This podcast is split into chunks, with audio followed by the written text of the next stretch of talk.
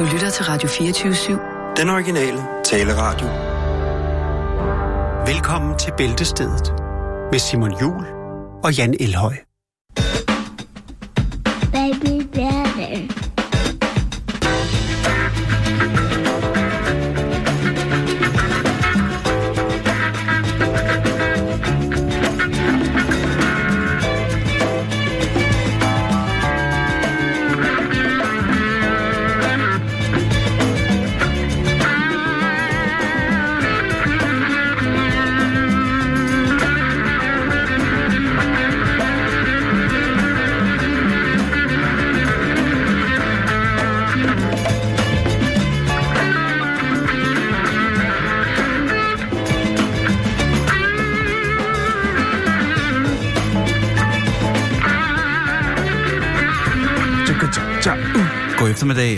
Rigtig hjertelig velkommen ind for her i Bæltestedet. Og øh, I skal selvfølgelig starte med en lille happer bestående af et, et tysk stykke med elskovl.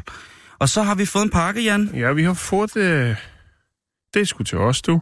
Yes, Og øh, det er en bog. du har fyret op i det.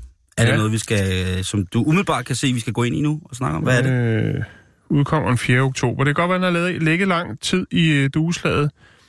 Den sindfærdige løgnhistorie. Det må vi lige kigge lidt. Hvem har skrevet den? Det har... En politiker? Øh, Frank Jensen? det er Ulrik. Ulrik, Rosenkrantz? Ulrik Boloft, eller to, oh, Botoft Er det udefra? Ernlund. Jeg ved ikke, hvad det er. Okay. Vi lader den ligge indtil videre. Ja, det kan og, og, øh, det, jeg, jeg skal ikke til at læse bog nu, fordi det kan være, at den er god, og så bliver man helt opslugt. Den ser ret sjov, der er nogle fine tegninger i. Kan være, at du lige skal have en uh, deciliter nonchaco. Jo, tak.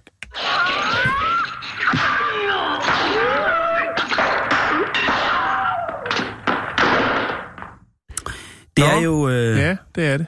Det er jo en tid, hvor at øh, mange mennesker skal ud. Ja, det Og det bliver er- man nødt til, hvis man vil være med og være en del af julegaveræset. Ja, lige præcis. Også julefrokostting og sådan Nå, noget. ting. og sager. ja, det kommer der også. Og så på vej hjem fra julefrokost, så skal man jo gerne lige forbi pølsevognen og svamme på bæksen lige og hæve et, øh, et, et slag til kinden, bare for, du ved, det, jo, er- det, er- lige. Men det er jo også en svær tid for for eksempel veganere.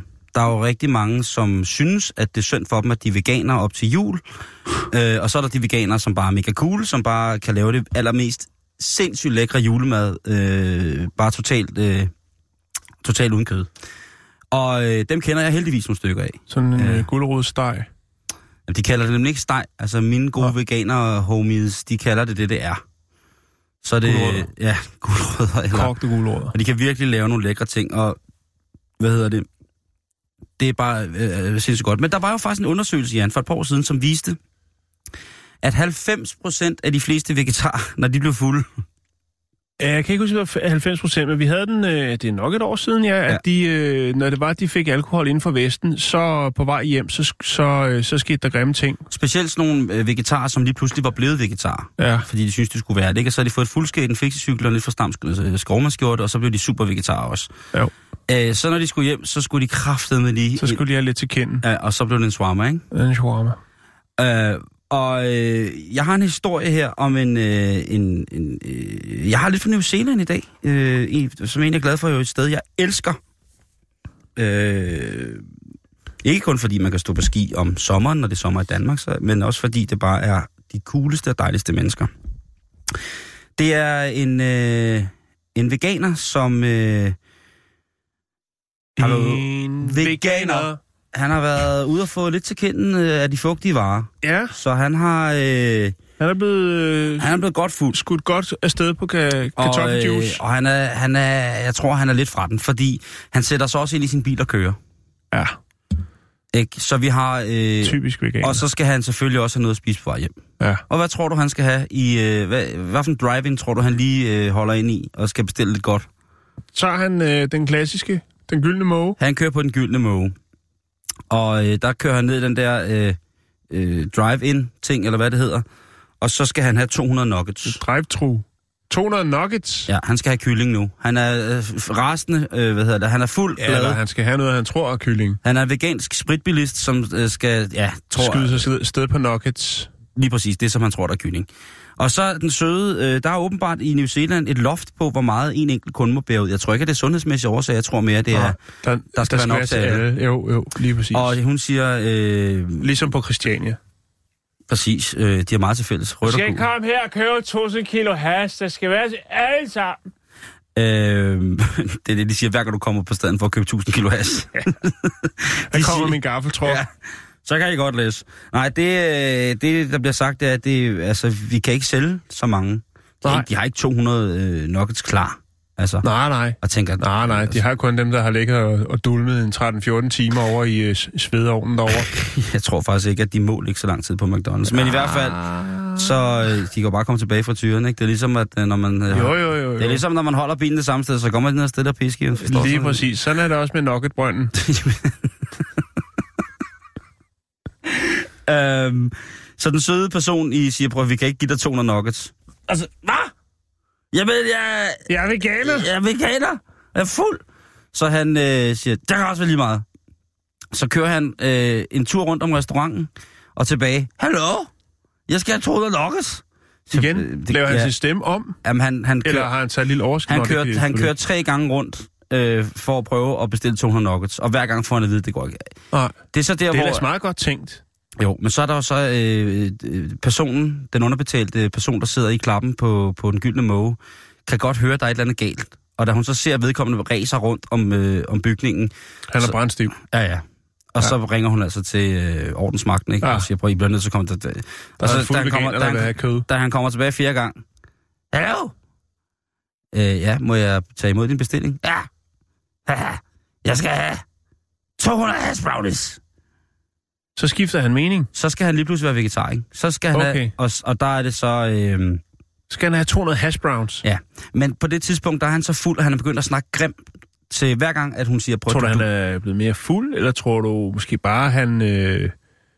Jamen, jeg altså- ved ikke, når man er veganer, om man bliver mere fuld. Det tror jeg sgu ikke, man gør. Jeg tror Nej, bare, nej, han men er jeg tænker, hvis han rasende. er... Du siger, nu har han kørt tre gange rundt, og nu ja. er han så mere fuld. Eller er Og- det bare blevet ondskabsfuld? Og han, han bliver nemlig rigtig ondskabsfuld nu, ikke? Ah. Fordi nu, så lige pludselig så sidder der, jeg skal have mine nuggets. Og siger vi har ikke 200 nuggets, eller vi har heller ikke 200 hash browns endnu. Jeg skal have min fucking nuggets nu. Og så bliver han altså... hash browns. Så, så, ja, Eller og- nuggets, eller jamen, han, nu, nu bestiller han det hele pludselig. Okay. Så, så begynder, nu begynder det at minde om et verbalt overgreb, fordi han bliver simpelthen så modbydelig der. Ja. Øh, og så kommer politiet, og øh, de kan jo først og fremmest, altså han tror jo til sidst personalet, ikke? Han er desperat. Han er desperat, så han tror personalet sidst, og politiet bliver nødt til at hive ham med, og han er faktisk blevet sigtet, fordi at han også har kørt fuld. Så de, udover at han har opført sig fuldstændig utærligt rent verbalt over for de her søde medarbejdere, så har han altså også brændstiv væltet rundt i sin kassevogn, og råbt og skrevet, at han ville have nuggets, øh, og han var veganer og skulle have det nu. Så øhm, han, øhm, han skal i retten i næste uge, og øhm, der vil jeg have tænkt mig at følge med og se, hvad der sker, hvad man får for sådan en. Sådan en, øh, sådan en lille øh, rutsjetur tilbage i kødriget. Ja. Det kom han jo så ikke, kan man sige. Og det kan jo godt være, at... Han var rasende. Han var, altså... Der har vel et eller andet sted udspillet sig sådan nogle øh, falling down scener. Den legendariske Michael Douglas-film, hvor han Ja, siger, er jeg vil fucking bare film. have lov til at betale for min cheeseburger. Øh, øh, Ja. skyder en hel restaurant i stykker for at få lov til at betale 2 dollars.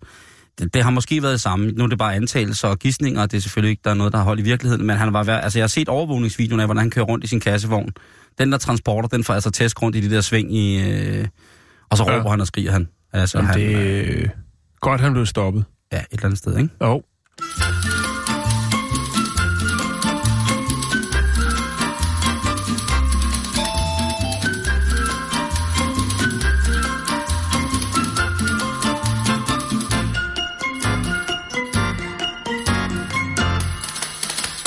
Mm-hmm. Tja.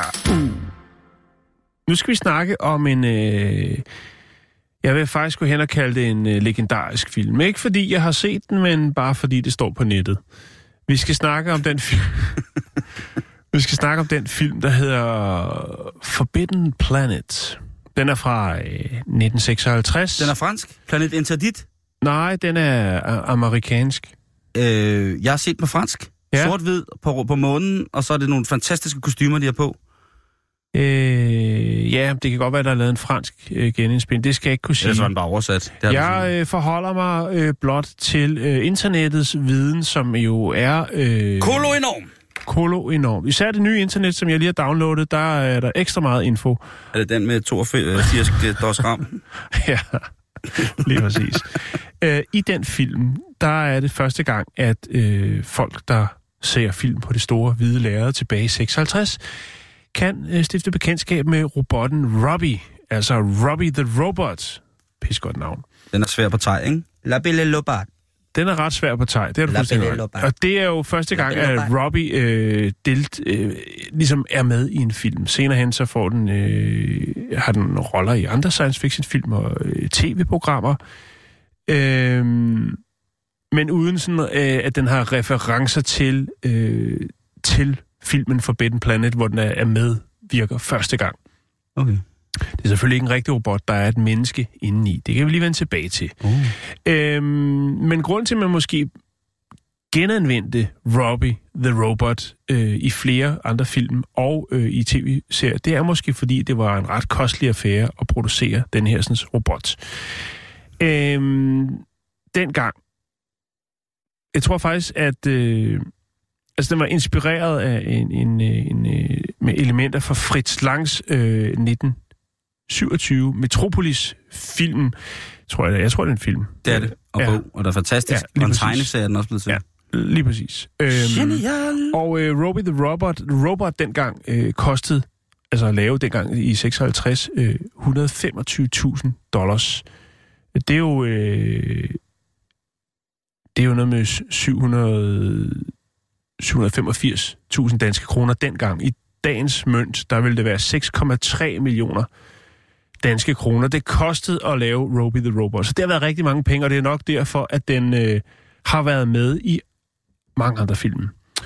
Øhm, det var et ret unikt design, og øh, man havde faktisk, øh, altså, den er designet, øh, altså den mekaniske del er designet, af en, der hedder øh, Robert øh, Kinoshita.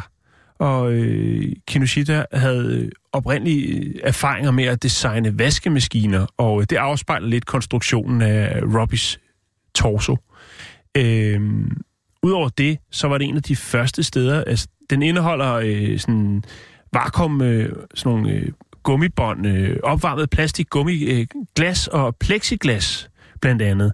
Og det er faktisk en af de tidligste eksempler, man har på, eller i hvert fald bevarede eksempler på, at man opvarmer plast øh, med en træform for at lave øh, altså hovedet, ikke robotter, men en af de første gange, hvor man laver et, altså bøjer plastik på den måde, som man gjorde, øh, dengang man lavede øh, Robbie the Robot. Øh, Det var altså en analog robot.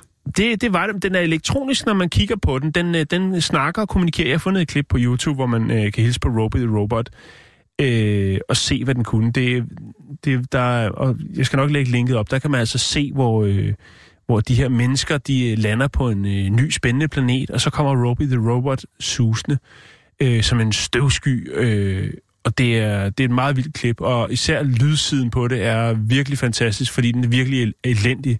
Altså man kan høre, at når de går ned ad den her trappe på den her, det her rumskib, de, eller UFO, de lander med, altså så er der, der er ikke lagt ekstra lyd på. Det lyder bare som om nogen, der går ned ad en meget tynd metaltrappe inde i et studie. Der er ikke, der er ikke kælet for detaljerne på den side. Men grund til, at vi snakker om Roby the Robot, det er fordi, den lige er blevet solgt på en auktion. Øhm, og det er den i det auktionshus, der hedder Bonhams, som ligger i New York.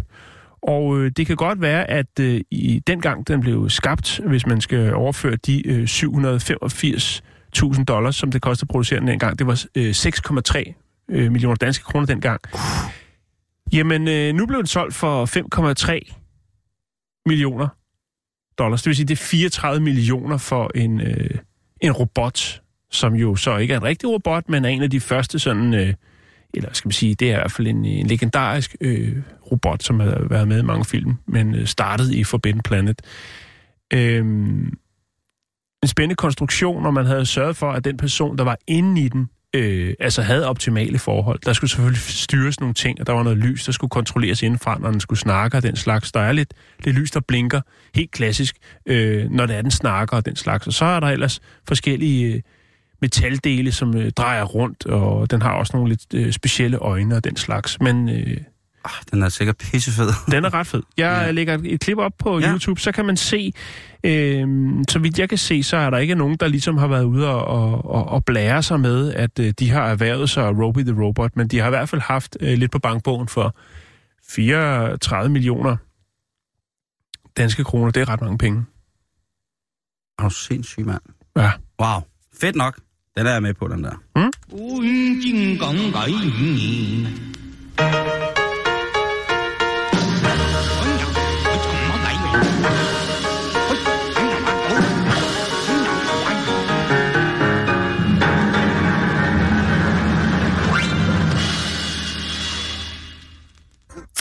New Zealand fatter det, og øh, vi bliver på New Zealand. Vi bliver nede i over henne i New Zealand.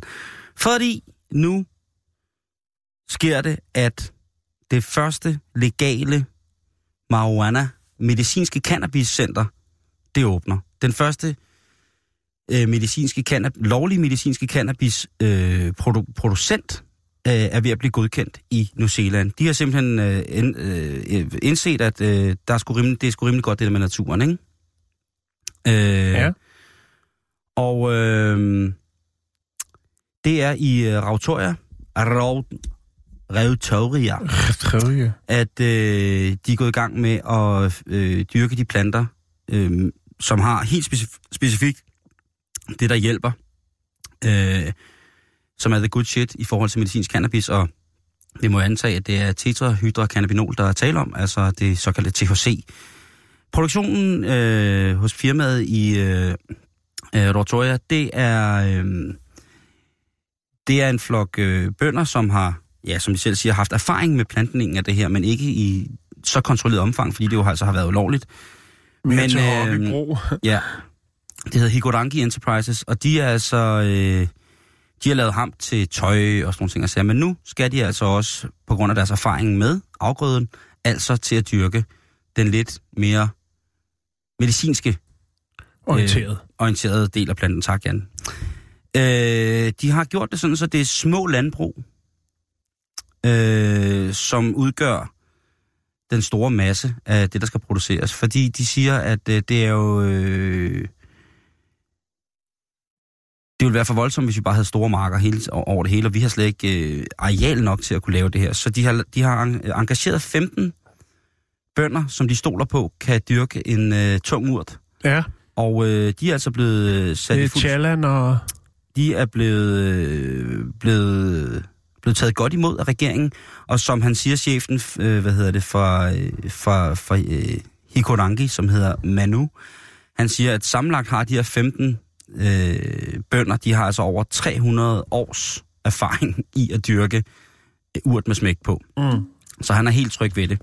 Regeringen glæder sig De til kan det. ikke straffes med tilbagevirkende kraft, nu hvor de har været ude og blære sig med, at øh, de har så mange års erfaring i at Nej. dyrke den hellige urt, til trods for, at den har været kriminel. Overhovedet ikke. Faktisk så er det sådan, at øh, Sundhedsministeriet siger, at, øh, at det her, det glæder de sig til at, øh, at, ligesom at se, fordi at det vil give, udover at det vil give øh, en lokal adgang til for eksempel cannabisolie, jamen så er, øh, så er der også på den anden side altså en afgiftsskat, altså en afgift, som vil gøre godt i en lunken statskasse, eller en kasse, som måske har brug for lidt flere penge, ikke? Mm-hmm. Og tænk, hvis det kan blive en eksportvare. Det eneste land i verden, der pt. har lov til at lovligt eksportere øh, medicinsk cannabis, det er jo Israel. Okay. Øh, vi havde jo... Yes, der var jo... øh, Jeg tror, det var sidste år, vi bragte historien, hvor at en meget kødfuld rabiner var inde hos en overrabiner med en lille håndfuld af The Good Kush. Og der var han altså lige oppe, og så at overrabineren, han lige kunne dufte, Ja. om, øh, om han synes det var, øh, var i orden, det her. Vi har også haft historien om, om kosher marijuana, ikke? Altså, hvor det lige skulle øh, velsignes, for øh, det kunne komme på markedet. Lige præcis, og det tror Ja. jeg også. Det tror jeg faktisk, det her. Jeg tror, det er kosher, øh, total kosher urt, de fyrer op i Israel. Kosher urt. Men de må altså gerne eksportere, ellers så er det jo altså lokale lande. Øh, og de eksporterer hovedsageligt til Holland. Ja. Øh, og det er ikke særlig mange kilo øh, lovligt, der kommer ind på den måde der. Men ellers så øh, er, er de folk, der modtager fra det, så, og så til, hvad hedder det, til amerik- amerikanske firmaer, som så ud, øh, udvinder syntetisk øh, THC, øh, hvad hedder det, eller bruger planterne til at kunne designe øh, Syntetisk. Ja. Ja, det udvinder vel ikke Men- syntetisk. nej. Det er meget mærkeligt. Øhm, men altså, nu er hele både Miljøministeriet og Sundhedsministeriet gået ind i den newzealandske hamp-epoke. Og det bliver fedt at se, hvad, hvad, de, hvad de kan med den. Og de har jo øh, alle former for klima, så de må kunne have alle muligheder for at finde det mest optimale Mm. sted at dyrke medicinsk øh, cannabis. En urt-optimering. Lige præcis. Så kan vi jo bare gå og vente hjemme på, at øh, der er nogen, der på et eller andet tidspunkt øh, tager sig sammen. Så jeg, jeg tænker det bare. Tænker det bare.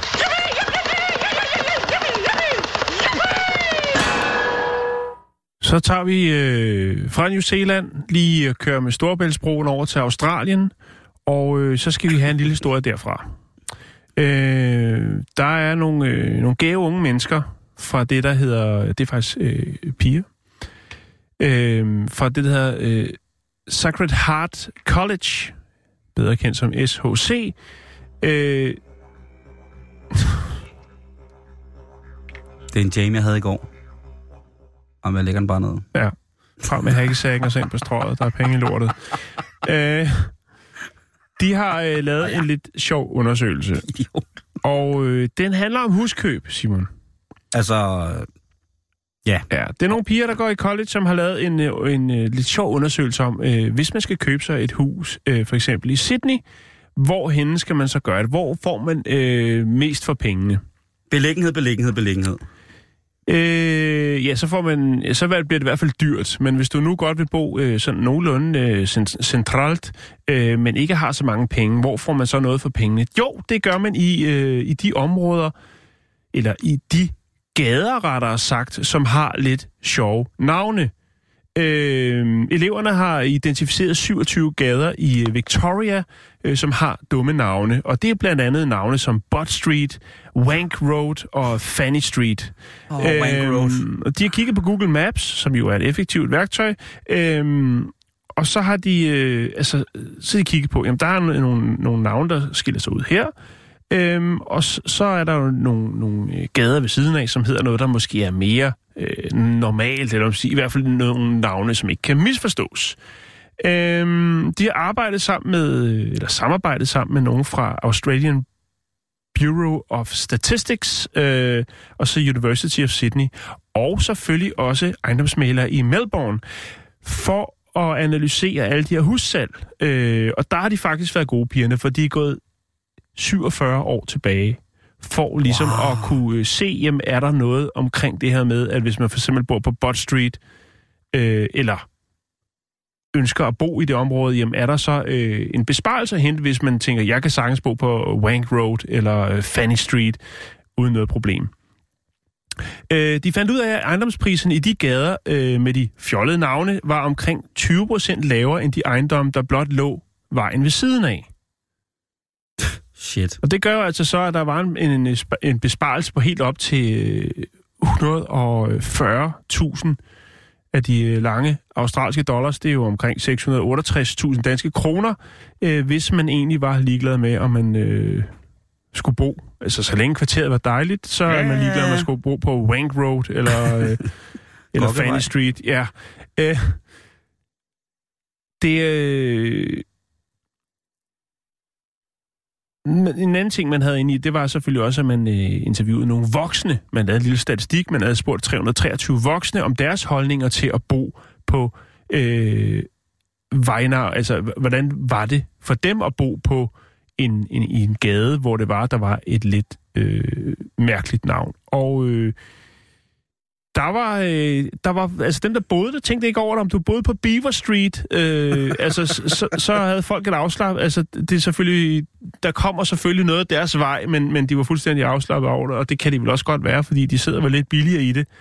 Om der så, øh, de bor på Beaver Street, eller hvor meget det er.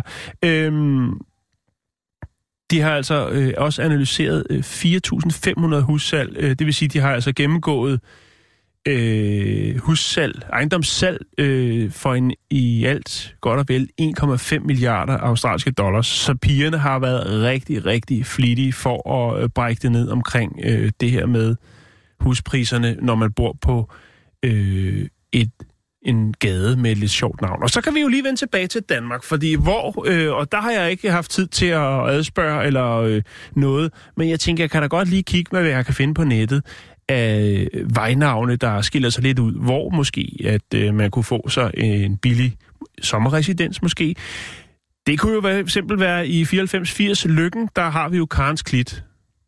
Og ved du hvad? Der har jeg været, og det er dejligt. Jeg har været der med Karen. Ja, Chaka Og, Karen. Øh, dej, dejlig Karen Strup. Okay. Øh, hvad hedder det? Vi kørte forbi, og øh, hun, øh, jeg tror, jeg vil mindes, at øh, hun synes ikke, det lignede. Nej, okay. Jamen, øh, så kan vi jo ryge videre over til øh, 4700 Næstved, hvor vi har Bøssevænget. så har vi øh, 8700 Horsens, der har vi Bollervej. Sted. og så har vi 4930 Majbo, der har vi Skidenstræde. så er der Holeby, det er 4960, der har vi Bøsserup Vej. Og øh, så har vi selvfølgelig 3720 Åsjakeby, der har vi selvfølgelig øh, Kællingeby-vej. Ja. Og øh, så har vi Nationalparken, øh, Nationalpark Vadehavet, det er 6720 Fanø, der har vi Skidenengen. God gamle. Ja, og så er der selvfølgelig øh, også en af mine favoritter, og det er jo så syv, selvfølgelig 4700 Næstved og Kindhestegade. og så er der 6760 Ribe, og det er selvfølgelig Katastrofevej. Oh, Så vi kan godt være øh, med, og det kan godt være, det er der, man skal kigge hen af, hvis man vil have øh, lidt flere kvadratmeter til lidt færre penge. Ja, godt gået af de australske piger. Sjov lille ting. Det er godt skolearbejde.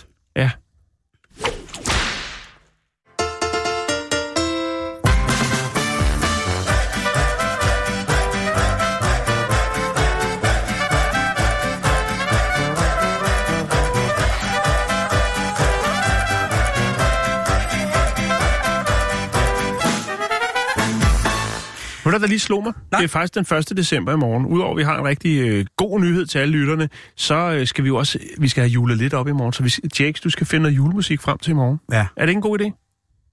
Han råber yes, Sir.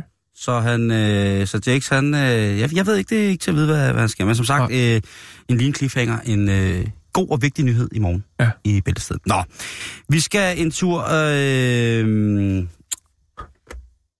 ud i den hvide verden. Nå, fedt, fedt. Som om vi ikke havde været det. Ja, lige præcis. Og øh, her øh, skal vi snakke om en 61-årig mand, Ja, som øh, har fået spist sit ansigt af en bjørn. det var da skrækkeligt. Ja, det var, han er jæger, og han var gået på jagt. Og øh, så bliver han altså øh, angrebet af den her bjørn, som øh, så vælger at øh, maltraktere hans ansigt. Øh, og han overlever mirakuløst og er under kniven i mange, mange, mange timer og kommer tilbage, men har nu altså det, som man øh, på godt gammeldags dansk vil kalde et voldsomt vandsiget ansigt. Øh, blandt andet er hele hans næse blevet spist. Øh, Tragisk. så er der ligesom bare et hul ind i hans ansigt. Det ser Ja. ret voldsomt ud. Og øh, han øh, vælger så at stå frem i fjernsynet og fortælle om sin ulykke, og fortælle, at man Mhm. skal være, passe lidt på og sådan noget, når man er på jagt. Øh, og det afføder så en øh, masse, og det er lidt et spørgsmål, som jeg stiller mig selv åbent. Det, det, det er øh, et spørgsmål, der øh, handler om, at ham her, han er, øh, eller de beskeder, der vælter ind, mange af dem, det er jo, at øh, det har han fortjent, fordi han er jæger. Og det, Ah, okay. og det, det, og det, er det, man, Ja, ja. det er det, man får, når man, når man prøver at slå naturen ihjel og, og misbruge den, så bider naturen igen, og naturen bider hårdt. Og der er mange utrolige øh, vilde folk. Der er en her, der hedder Paul Bradley, som siger, øh, at ham her gutten, der sad på et øh, morgen-tv, som havde fået spist ansigtet af en bjørn, øh, jamen, øh, det er vel det, man kalder karma. Så er der en, øh, en der skriver her, en hedder Rachel Norris, der skriver, øh, at øh, det er det, man får ud. Det er det, man, øh, man, får som, øh, man får som man fortjener, når man går på jagt. Så er der en, der skriver, øh, hvis han gik på jagt, så øh, fortjener han at få revet sit ansigt af.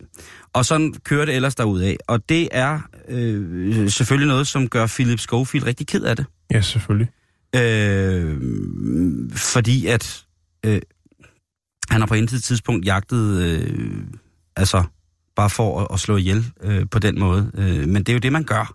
Og jeg synes heller ikke, man skal, synes heller ikke, man skal prøve at negligere, at når man går på jagt, så går du på jagt for at slå ihjel. Man kan diskutere om, hvorvidt at det her øh, drab på et dyr øh, er nødvendigt. Øh, for mig er det nødvendigt, fordi det skaffer mig kød, og jeg vil have kød. Men øh, man kan jo diskutere det her med folk, som øh, går på endeløse trofæjagter, altså der, hvor man kun bruger øh, Altså hovedet. ligegyldig jagt. Ja, det, det kan man sige, der, er- men for mange er det jo ikke ligegyldig jagt. For jeg, øh, øh, dem er det, at, at det er jo Jeg jagt. har betalt for at skyde det her næsehorn. Jo, jo, men i mange, mange år, der har jagten jo været en nødvendig del af det at overleve. Mm. Men efterhånden så er det blevet sådan et øh, aristokratisk holdepunkt, eller det var det, det har det været på et tidspunkt, ikke, hvor det var det bedre borgerskab, der gik på jagt, havde nær sagt, eller det var i hvert fald dem, man lagde mærke til med kongelige jagtelskab og så videre, hvor, mm. hvor man jo ellers øh, på landet jo altid har gået på jagt. Øh, skulle lære at malke og muge ud og køre traktor, og så skulle du lære at gå på jagt. Og det var jo meget, meget simpelt i virkeligheden, at mm. det handler om at skyde den gode juleand og få den gode sommerbuk. Og øh, det var da også sikkert også fint, hvis man kunne skyde en, en kæmpe stor kronvildsopsats til sin bedstemor, hvis det var det, hun ønskede sig, som hun kunne sidde og, og, og, og køre en garn i. Men altså, jeg kan godt forstå, øh, nu er jeg både slagter og jæger, og det er jo altså i nogens øjne jo det vildeste massemors øh, beskæftigelse at have. Og det er folk i deres gode mening til at, at synes, og det er helt fair, og jeg er udmærket klar over det. Jeg sidder der selv øh, med nogle tvivl nogle gange, men jeg vil aldrig stoppe med at gå på jagt, jeg vil aldrig stoppe med at sørge for, at det kød, jeg spiser, er noget, jeg, øh, jeg selv har affanget i en vis grad. Øh, men at håne folk med det på den der måde, det synes jeg alligevel var lidt voldsomt, da jeg læste det. Mm. Og jeg tænkte, hvis jeg havde stået ved siden af, hvad hedder det, af Philip, at der så var kommet en hen, og han stod og snakkede, og han så spurgte, jamen, hvordan du ser ud? Og sådan, du ligner jo simpelthen øh, kejseren fra Star Wars. Øh, hvad er der dog sket? Øh, og han så fortalte jo det, og vedkommende, der så har spurgt, vil så sige, at når det er en bjørn, der har spist dit ansigt på en jagt, jamen, hvis du er jæger, så har du fortjent det. Så ved jeg ikke, om jeg kunne holde igen med, med rent verbalt og sige, det synes jeg simpelthen ikke er i orden at sagt det der. Og jeg ved godt, at jeg siger måske 160.000 procent mere lort end de fleste. Men lige der, der vil jeg faktisk mene, at ah, det var, det var måske lige stramt nok, ikke? Det var må- måske lige stramt nok. Øhm, og det, det er jo ligesom, altså hvis folk har været på våde, fået vådeskud på jagt, og der så kommer sådan nogle kommentarer med, at det er det, man får, øh, det er det, det, man fortjener. Øhm, den, forstår, den forstår jeg ikke helt. Nej, men øh, folk giver den gas på internettet, Simon. Øh, men jeg vil bare sige, har man en, en, en person, som øh, går på jagt og har kommet til skade på det, så øh, tro mig, tro mig, straffen, ved, hvis, hvis ulykken er så omfattende, at personen ikke kan få lov at gå på jagt mere, så tro mig, så er det for langt de fleste af os, der går på jagt, så er det den aller, aller, aller, aller værste straf, du nogensinde kan få. At få frataget dig førligheden i en sådan grad, at du ikke kan jage mere. Det er altså dekapitering er den helt, helt store sjælemæssige karakter. Øh, og så er det, kan det være, at der er nogen, der synes, det er, øh, hvad hedder det, karma, og det er poetic justice, som nogen vil sige, men øh, jeg synes i hvert fald, at øh, det er stærkt, at han klarede den, og han jagede så, hvis vi lige skal slutte historien af, han jagede bjørnen væk, mens han lå der med sit ansigt på jorden, så, øh, så jagede han bjørnen væk med sin egen kniv, øh, og kravlede tilbage og blev fundet med, med, smadret, med smadret face. Men øh, det var bare lige det, og det kan være, det var, det var også noget mærkeligt noget at snakke om. Men nu, nu jeg skulle lige ud med det, tænker jeg.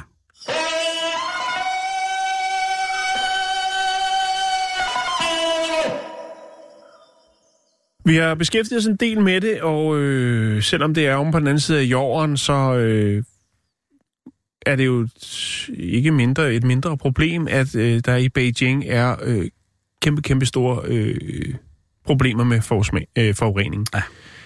Øh, der har været mange øh, kreative inputs til, hvordan man kunne komme det til livs. Øh, vi havde jo en, øh, en meget sjov øh, hoax, altså en fake-historie for et par år siden omkring det her med, at der var så meget smog, så øh, at øh, overvågningskameraerne, altså de her CCTV's, som øh, er øh, overalt i Beijing, at de ikke kunne se noget. Øh, man kunne ikke se noget i, i, på de skærme, hvor, ud fra de kameraer, der var placeret, fordi der var så meget smog.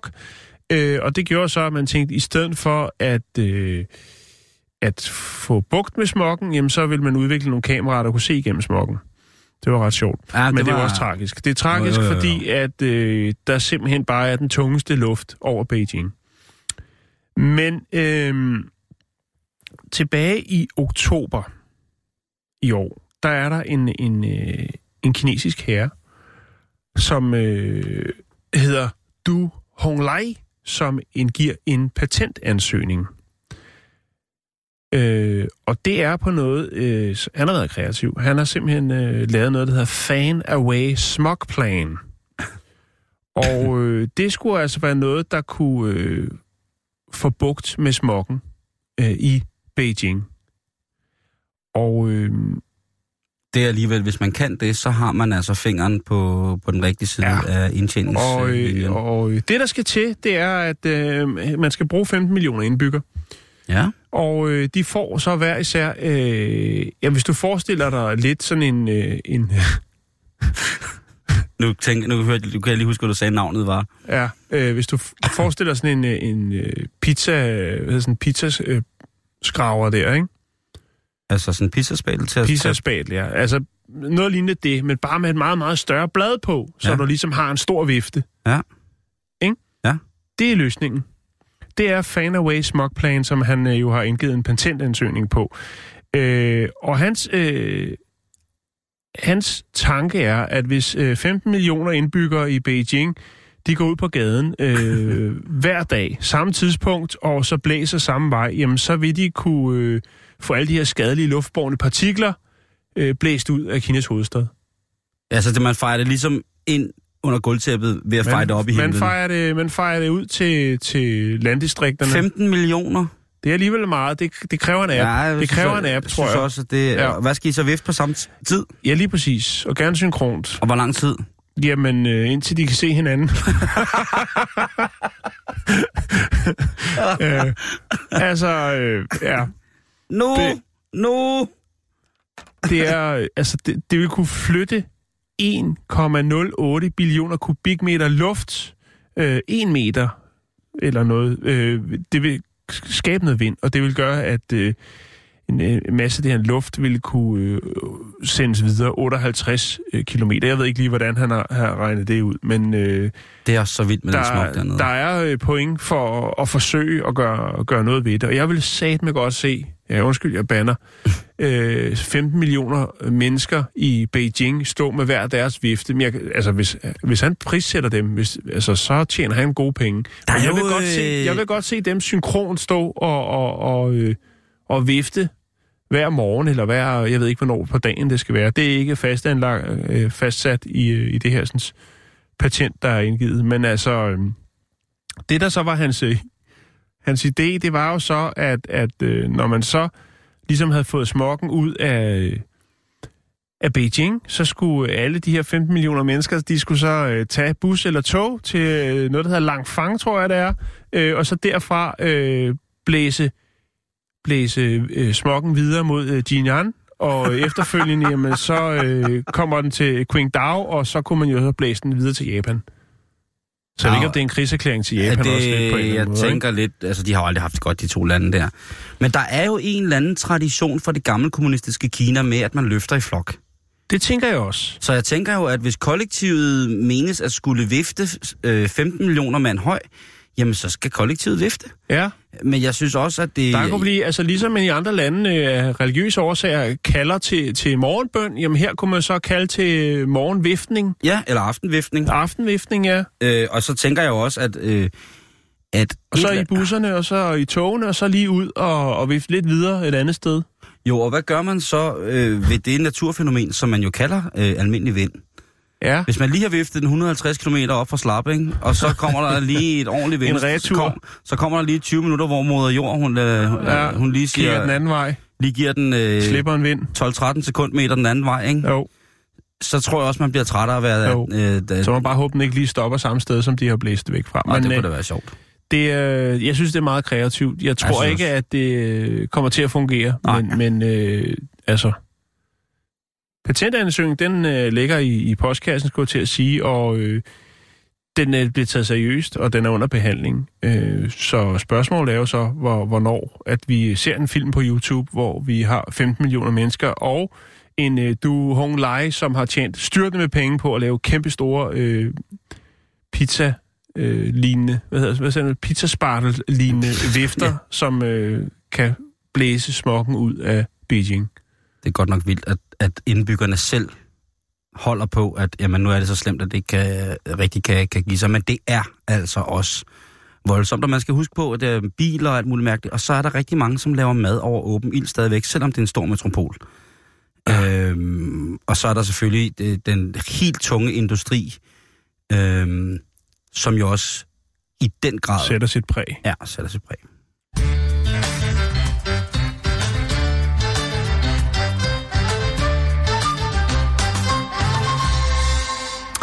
I morgen, ja, der starter julen. Der er sikkert nogle af jer, der allerede har været til julefrokost.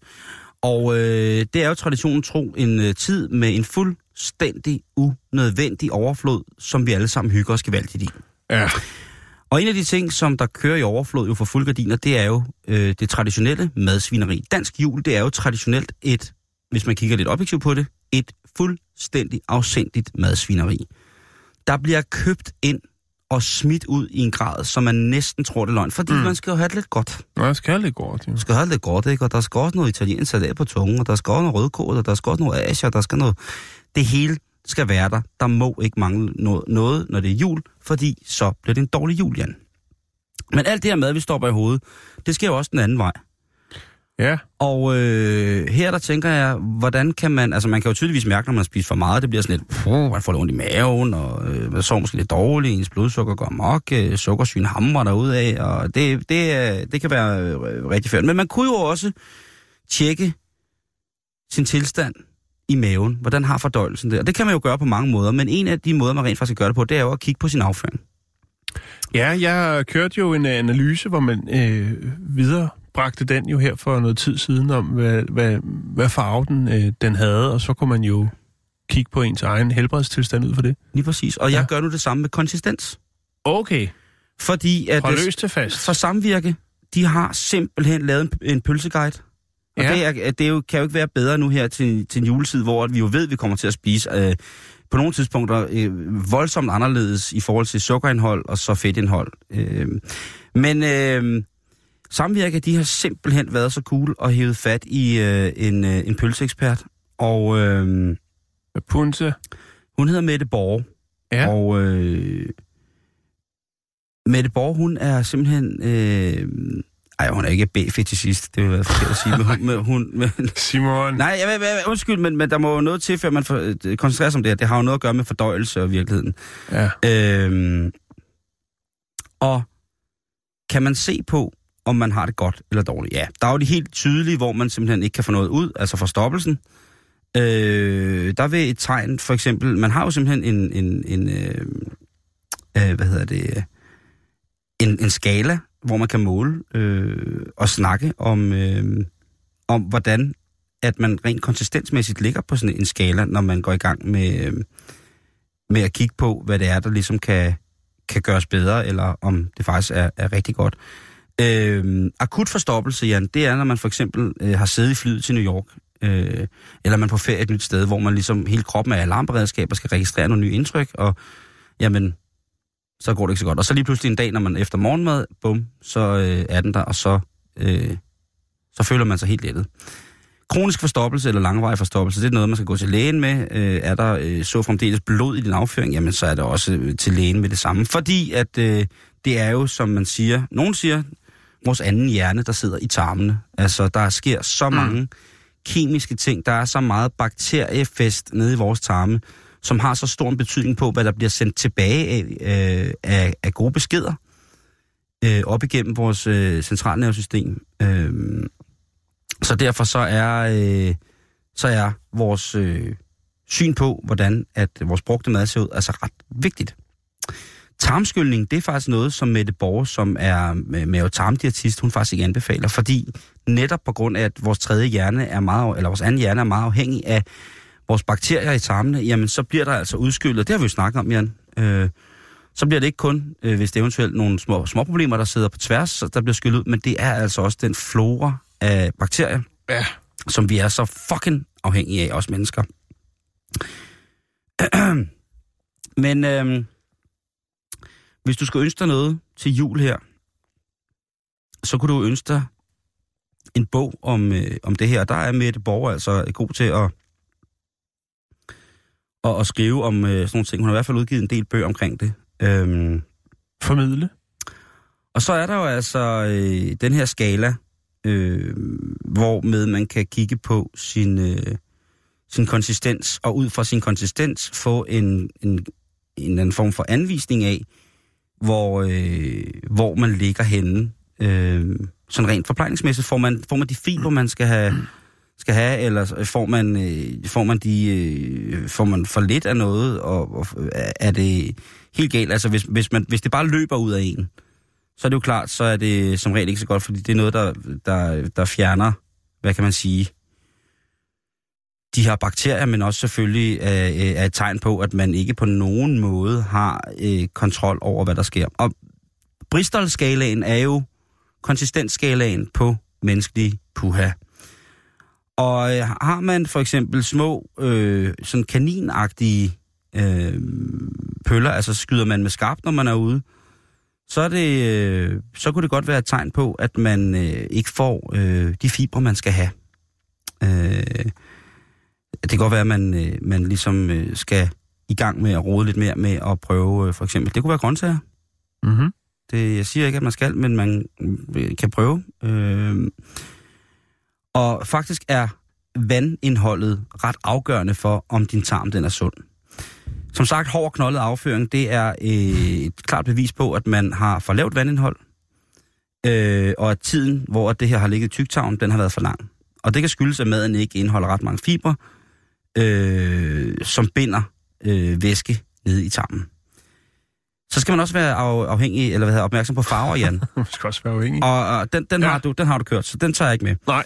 Øh, men som sagt, hvis der er blod, så er det øh, aldrig rigtig godt. Husk, at rødbeder kan have lidt øh, den samme effekt på afføring, som det kan på øh, urin.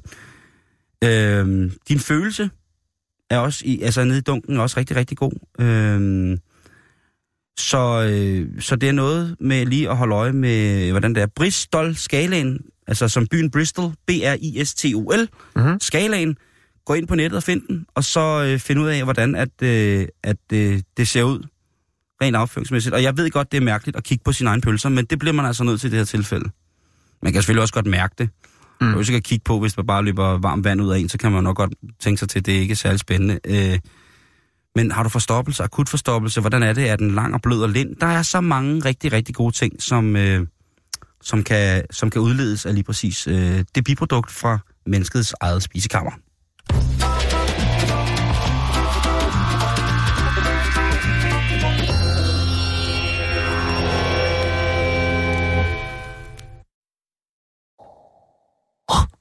Nå, vi skal til Indien, og vi skal snakke om en, øh, en mand. En man, Ja, en man, som... Øh, jeg tror, han hedder Vash- Vasudhav Naninya. Eller noget af den dur. Og øh, det er supernavn. ja, han er blevet anholdt, Simon. Åh oh, nej, hvad nu? Ja, han... Øh, han kan ikke kende forskel på dit og mit, eller på hans eget, og hvad hotellerne ejer. Åh oh, ja. nej. Han, øh, han har været ude at stjæle. Er han, Han kleptoman, eller er han bare han, dum øh, Jamen, det ved jeg ikke. Han er vild med fjernsyn, fordi han er i hvert fald blevet taget for at have stjålet øh, mere end 200, eller undskyld, 120 øh, tv-apparater. Ja, øh, 120? ja, på øh, en, en periode over fire måneder, der har han øh, simpelthen indla- øh, altså, indlogeret sig på forskellige billige hoteller i det sydlige Indien, og øh, så har han stjålet fjernsynet inde på værelset. Og det har han altså gjort mere end 120 gange, Simon. Øh, første gang han blev nappet, det var i, i oktober, men så var, kom han ud igen, og så fortsatte han simpelthen. Og nu er, så, nu er hammeren faldet igen. Øh, der er ikke nogen, der har fattet mistanke til ham, fordi han var jo en, en øh, som de siger, en anstændig og velopdragen gæst. Øh, Hvordan fik han? Ja, han havde en kuffert, Simon. Han havde sådan en, en kuffert med hjul på. Og så har han altså gået ud og ind et par gange, når han har været på hotellet. Det kan også være, nogle af dørene måske har været åbent til nogle hotelværelser, for eksempel der ved morgenrengøring. Så er det tit, at der er mange af de hotelværelser, som står åbne. Så har han lige været inde og, og, og, og fik om det lidt med tingene. Og øh, der er, øh, altså rundt omkring, jamen, så dukker der jo, øh, der dukker hele tiden nye anklager op. Så er der nogle, øh, en politikreds øh, i, jeg hedder det, Bungalore, Mm. Bungalore, hvor at det lige pludselig siger, hey, vi øh, mangler faktisk 21 fjernsyn, vi kan ikke forstå, hvad det blevet af. Og så tænker man nok, øh, det er nok øh, den samme herre. Har I haft besøg af Niels? Ja, og det har vi. Øhm, Men nu falder hammeren altså, og domstolen afgør blandt andet, at han skal have en øh, såkaldet øh, psykiatrisk evaluering for lige at se, om han er, øh, altså, er der nogle problemer med ham, eller hvordan. Men det, som jeg synes er fantastisk i den historie, det er jo, at, at ligesom når man, øh, for eksempel når i, i Colombia, eller Mexico, eller USA, når man laver det store The Big Bust, når man ligesom fanger en gerningsmand, der har virkelig meget på CV'et, så er det jo tit, at man tager øh, et billede af gerningsmanden stående foran øh, det, som han har øh, stjålet eller smuglet, eller hvad det nu er. Det har man også gjort her. Ved du, hvad det er, det der? Prøv at se. Det er så ikke alle fjernsyn, det er lige, hvad han havde øh, i kufferten. Jeg ved ikke, om han har... Åh, det er selvfølgelig også fladskærme. Ja, ja, det, det har selvfølgelig gjort ja, det lidt nemmere. Det er ikke billedrør. Nej, nej, Nå, jeg det, det er bare, slet ikke ved-. Han Nej, har nej. sagt, jeg tænder kun på... Øh... Nej, det har han ikke sagt, men... Jeg men er det ikke jeg et fint billede? jeg- jeg kan Så har kun- de sat ham ned foran de her fjernsyn, så kan han sidde der og skamme sig. Nej, det er altså også det er en lidt grov udstilling. Over andet sted. 120 fjernsyn, Simon. Det er, altså, det er meget stabilt. Altså, det, er, det må jeg sige. Øh, Ja. det, er sgu, øh, det, er sgu, det er sgu ret stabilt. Jeg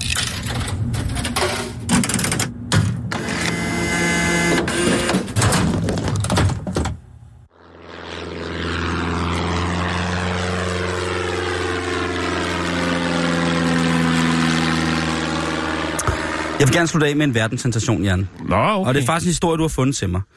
Fordi at... Øh, og, det, og, og sjovt nok, så handler det, så er den også i, i, i New Zealand. Fordi at øh, en ny opdagelse på New Zealand, nærmere betegnet på en lille gård, øh, som hedder Shenley Station, har gjort, at man nu vil kunne fremstille den første, allerførste nogensinde i verden, vaskeægte Roquefort-type ost, altså med penicillin Roquefort, øh, ud, øh, uden for Frankrig.